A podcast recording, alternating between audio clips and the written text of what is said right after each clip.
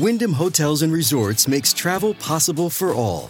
Whether it's the long haulers looking for a great cup of coffee, a roomier rest for the on a whim road trippers, or a place to make summer memories with the whole family.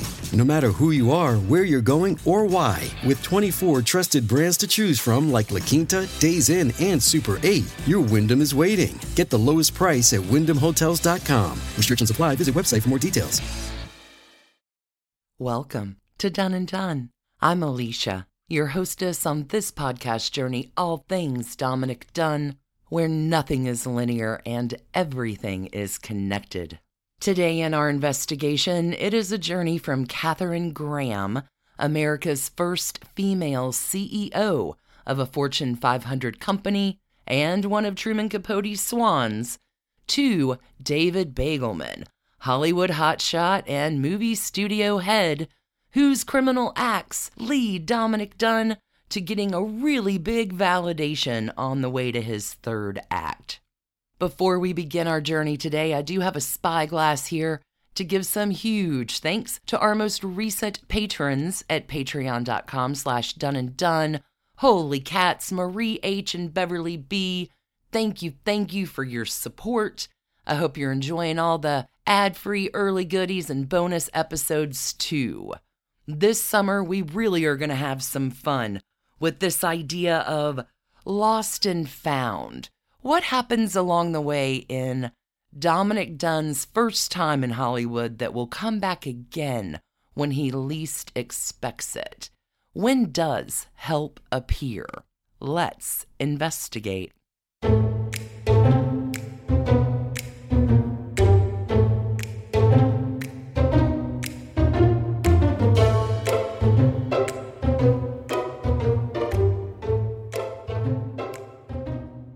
Today, we begin our journey with a little bit about one of Truman Capote's swans, the publishing swan. For it is Katharine Graham that indirectly leads Dominick Dunne into fully his third act. Born Katharine Meyer on June 16, 1917, in New York City, Katharine is the fourth of five children. Agnes, her mother, was an author and philanthropist. Eugene, Katharine's father, was a financier and later becomes the chairman of the Federal Reserve. It was a privileged and wealthy childhood, but one for Katharine really without involved parenting. There's not parental familiarity or involvement in her life. Mom and dad are out doing other things. The Meyers are not as close as some other families. There are many homes that the Meyer family travels between, and Katharine Graham will attend Madeira, the all girls private boarding school in McLean, Virginia. This is right outside of Washington, D.C. Her father is very involved in his business and spends most of the time away from the family. However, in 1933, Katharine's father is going to buy the Washington Post at a bankruptcy auction. When this happens, no one in the family is aware that dad has bought a newspaper. The Washington Post at the time is going under financially, and, well, Eugene Meyer needed a hobby. So why not buy a newspaper? Katharine gets very interested in publishing from an early age. She will work on her student newspaper. In 1935, just two years after Dad buys the Washington Post, Katharine is off to Vassar College, one of the seven sisters of women's colleges at the time that well bred girls attended. But for Katharine, Vassar wasn't quite what she was looking for. She will soon transfer to the University of Chicago after that first year. Perhaps Katharine was looking for something a little bit different for her life. During college, Katharine does work at her father's paper, and when she graduates in 1938, Katharine will head out to the West Coast and do a little work for the San Francisco News, but eventually will head back east to join the family business. In 1939, Katharine meets Phil Graham. Phil is a Harvard Law graduate who was clerking for Supreme Court Justice Felix Frankfurter. Katharine and Phil have a very short courtship, and it is on to marriage June the 5th, 1940. Phil, like so many men are doing in 1940, joins the Army, and Katharine will actually give up reporting to join her husband at least until he is shipped overseas. Four children follow for Katharine and Phil, and Katharine Graham really loves the work, but she's also very dedicated to her role of wife and mother. When Katharine's father needed someone to take over the Washington Post, and after Katharine's brother had said no, it is to Phil Graham to lead the publication. This happens in 1946, with Katharine's husband getting more shares of the paper than Katharine. To Katharine Graham, this is no big deal. In her memoir many years later, she writes, As dad explained it to me, a man should be in the position of working for his wife. Curiously, I not only concurred, but was in complete accord with this idea. Katharine Graham will make some shifts in her world, but at this point in her life, she considers herself a quote unquote doormat wife with no real career prospects or any kind of professional autonomy. Life does quickly change, and Katharine Graham is going to have this doormat wife thing go by the wayside in short order. Her husband, Phil Graham, begins suffering severe depression in 1957, and by the early 1960s is showing symptoms of bipolar disorder. And this marriage that was so loving, so happy, and mutually rewarding is now not that. Phil, unable to manage his struggles, becomes emotionally volatile and even abusive to his wife. Phil also begins to drink heavily as a means of escape. And when Phil does this, he will openly put down Katharine Graham in front of friends and family. Katharine Graham was doing okay handling all of this until one day when Katharine hears Phil on the phone with his mistress. Things are very much out of control, and at this time, Phil will enter an inpatient facility for treatment. And by August 1963 was doing so well, Phil was granted a weekend pass which proved fatal for him. Phil Graham died by suicide that weekend. The following month, in September of 1963, Katharine Graham was elected president of the Washington Post. And at this time, with her self worth and esteem so low, she writes in her memoir, I couldn't possibly do it. She chooses to see her role at this time as very much a silent partner, to support the strong men around her.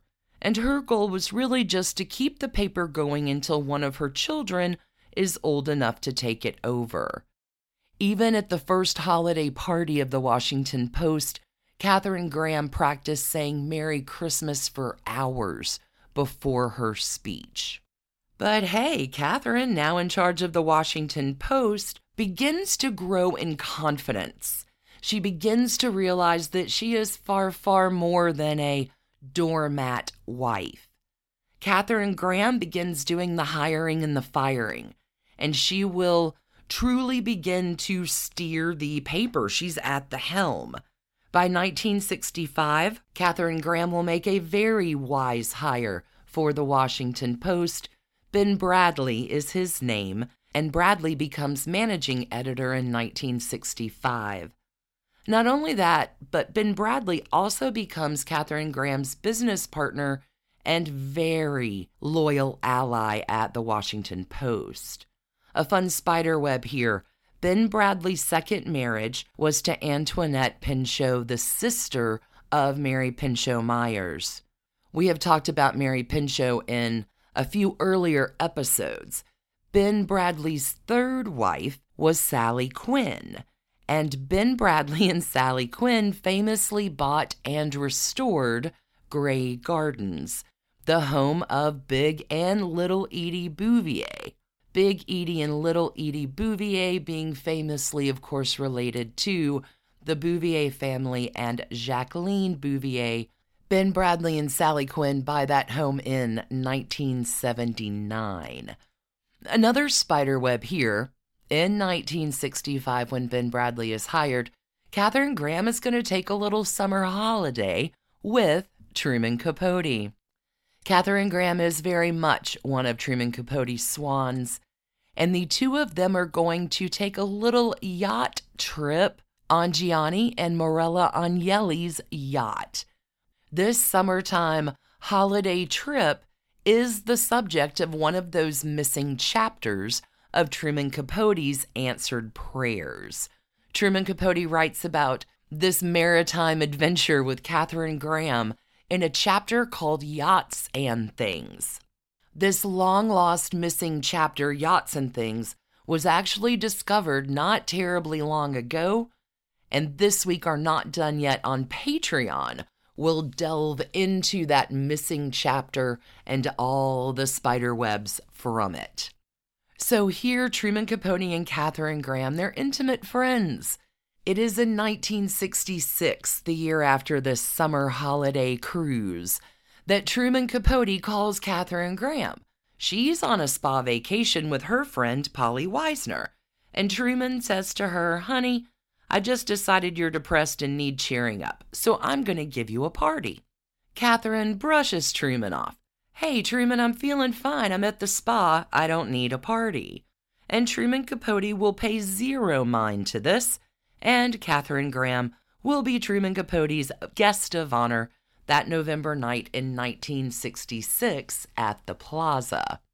Although we all know that Truman Capote's black and white ball was really being thrown for himself, but hey, Katharine Graham was a great person to be honored wink, wink, instead of Truman being crass enough to throw a party for himself. Why, Katharine Graham. She's well known, she's highly respected, but she's not really the envy of anyone. She's not particularly beautiful, certainly not like Truman's other swans. And at this time, 1966, Katharine Graham very much has sympathy from a lot of folks because of her husband's tragic death. Not only will Truman Capote shine that night, but his friend Katharine Graham from the Washington Post we'll make sure this party gets a lot of press.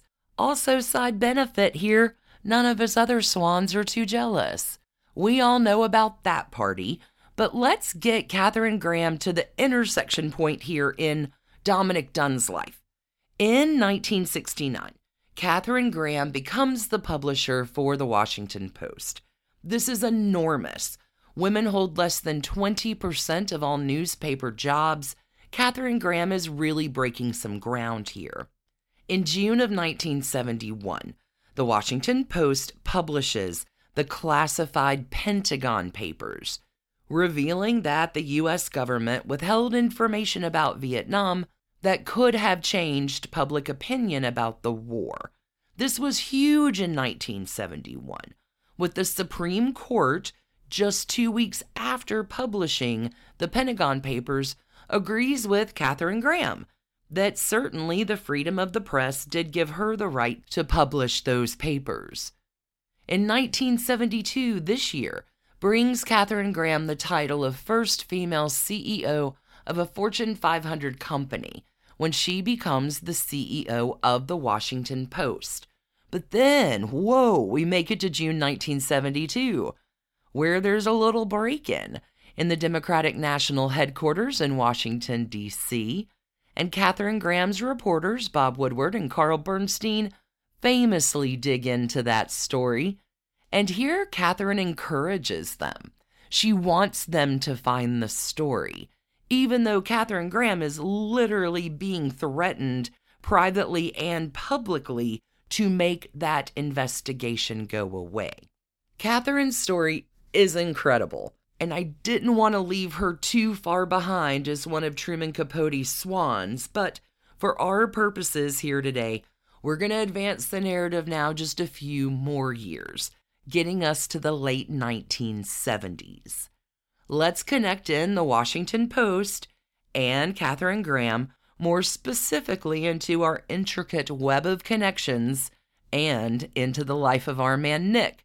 This happens through Dina Merrill, the daughter of Marjorie Merriweather Post, one of the many stories we covered within our Palm Beach Chronicles season not that long ago.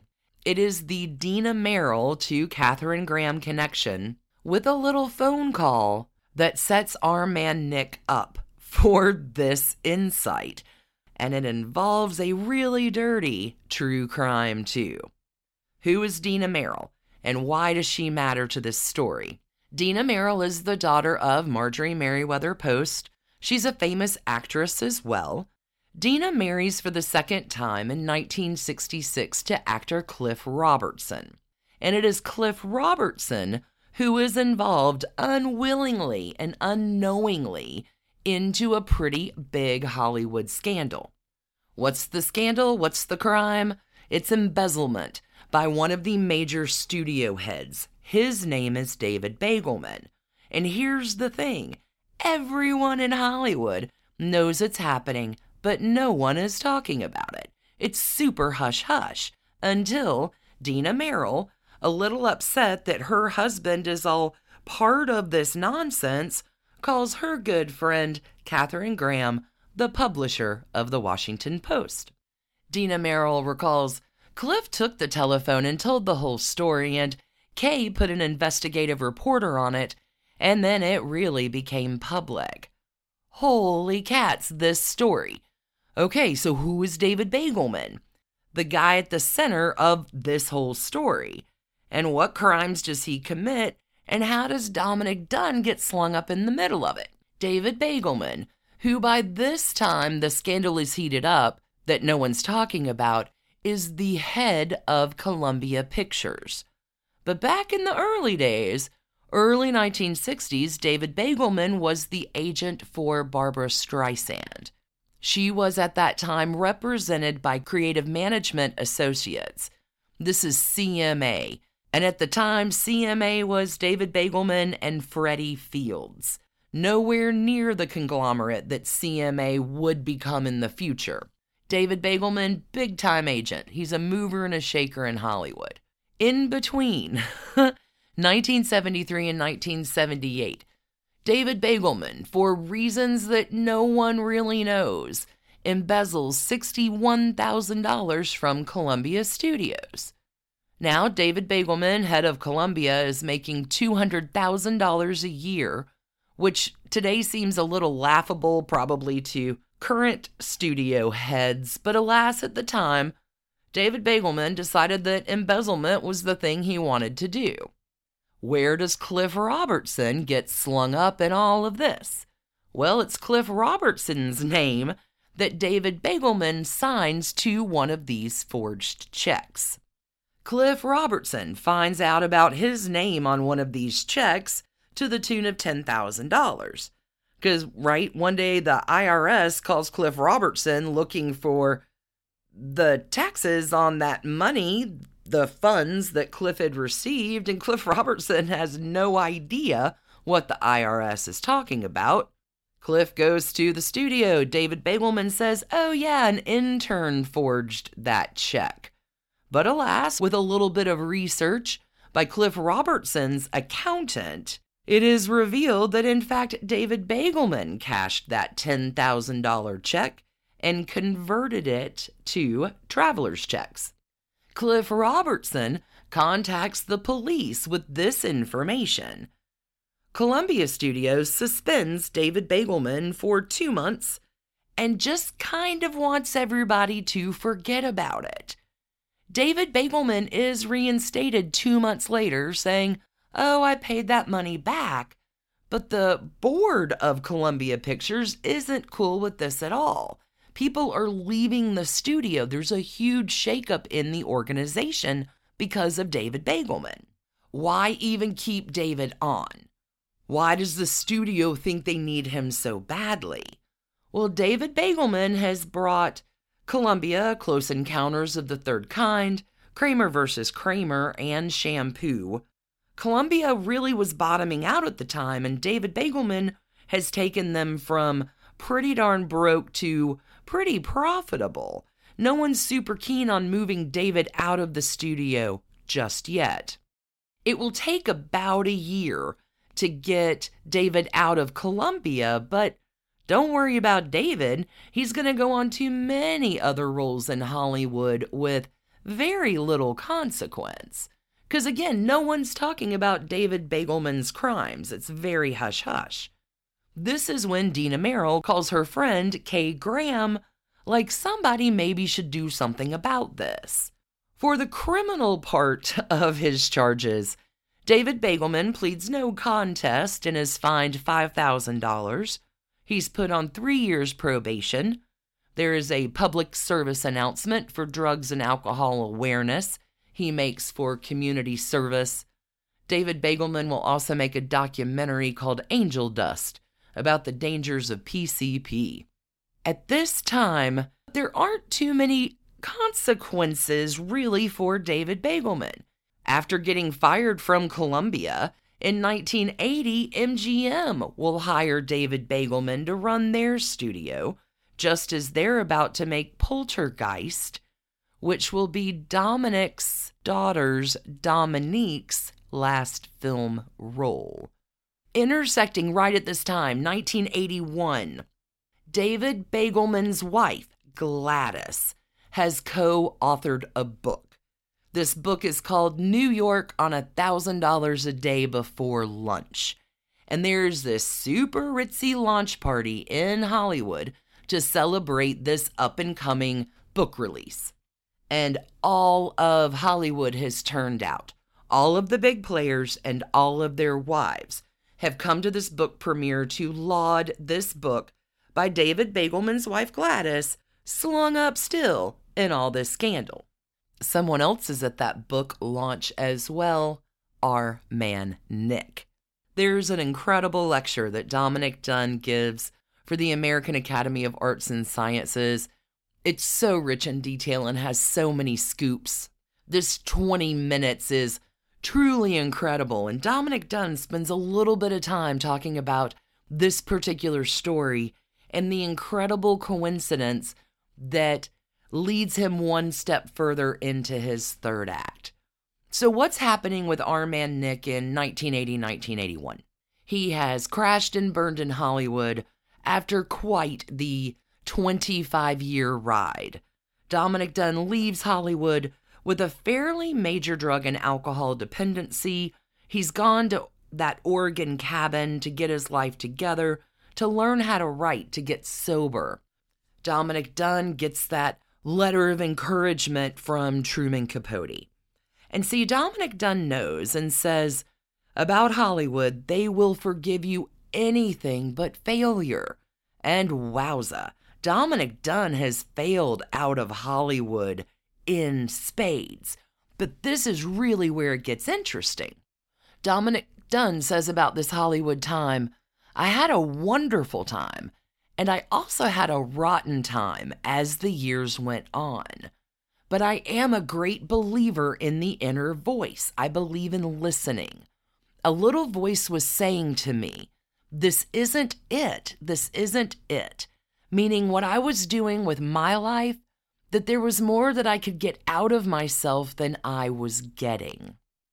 So here, Dominick Dunne has bottomed out taken the time to be alone, to spend some time learning who he was, and has come to the realization, as we all do, that the reason that it all didn't work out was all on him.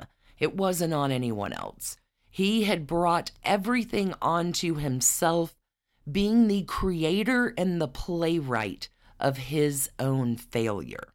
And this is where I think it gets even more magical, friends, I'm going to use a quote here from literary giant Tennessee Williams talking to James Grissom that I believe once I get through it and read it, you're going to understand why I'm dropping this little word anchor of delight right here.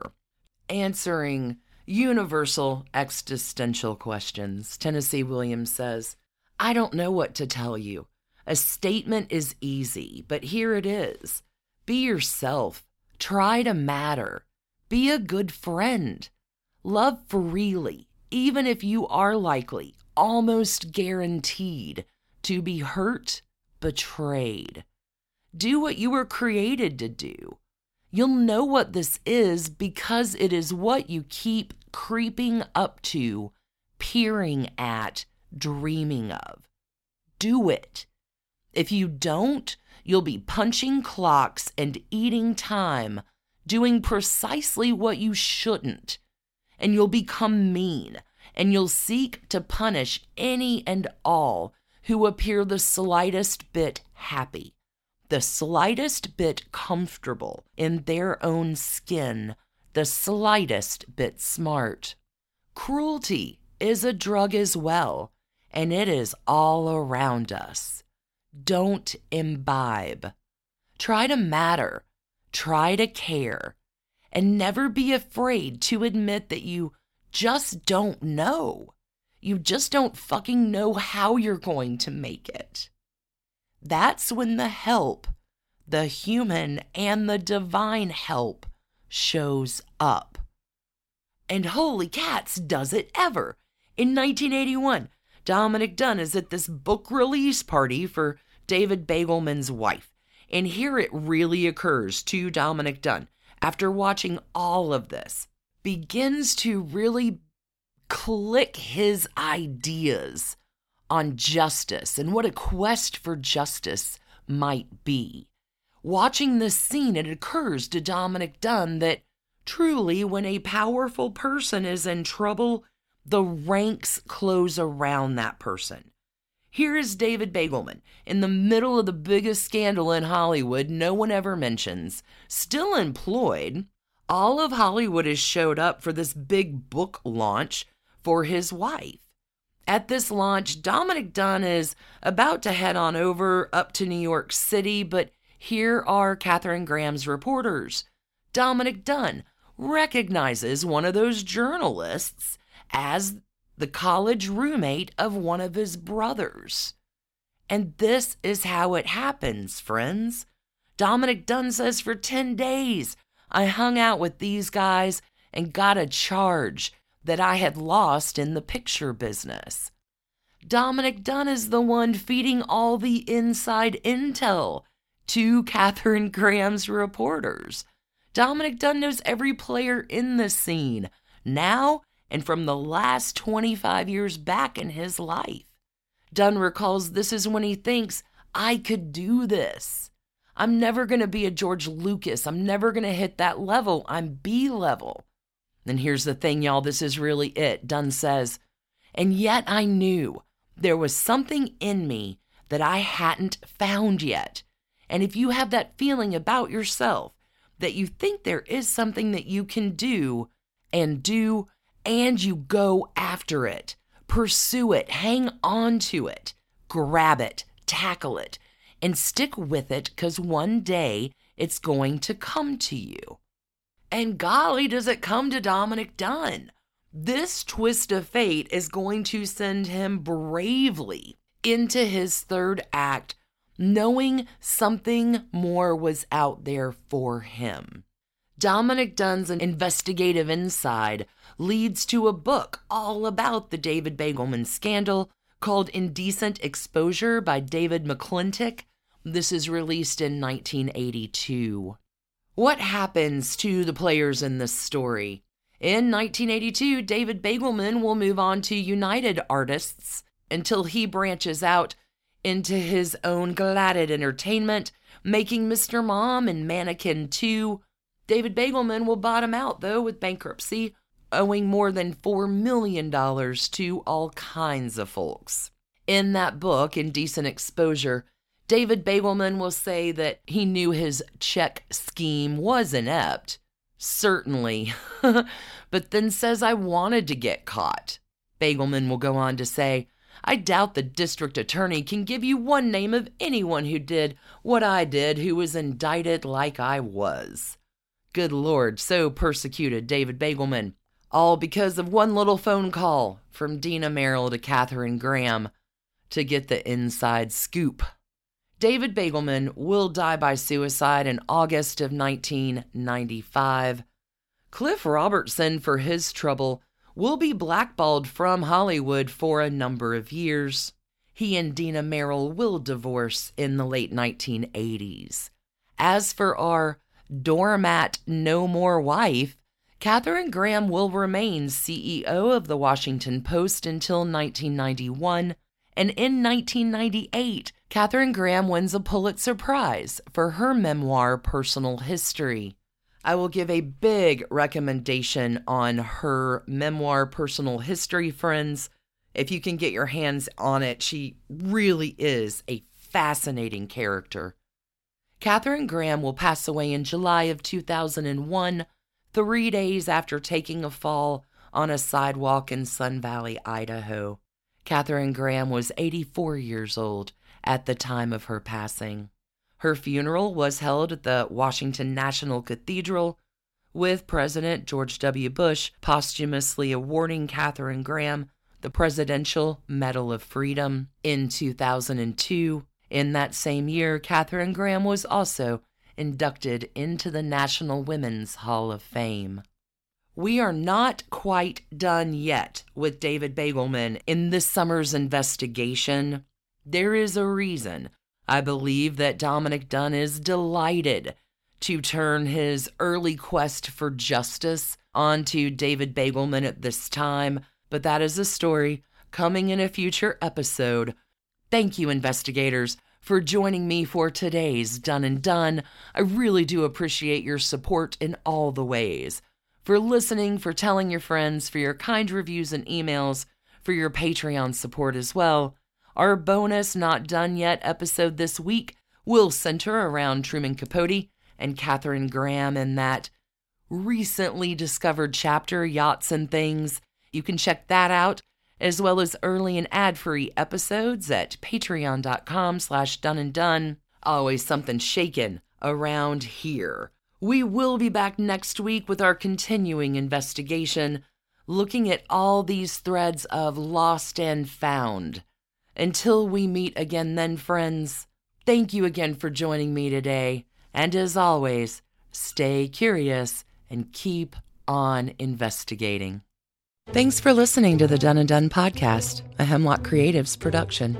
You can email us at doneanddunne at gmail.com. You can follow us on Instagram at Done and Dunne Podcast. For further information about our episodes or sources, you can find us online at www.doneanddunne.com. See you next week, friends.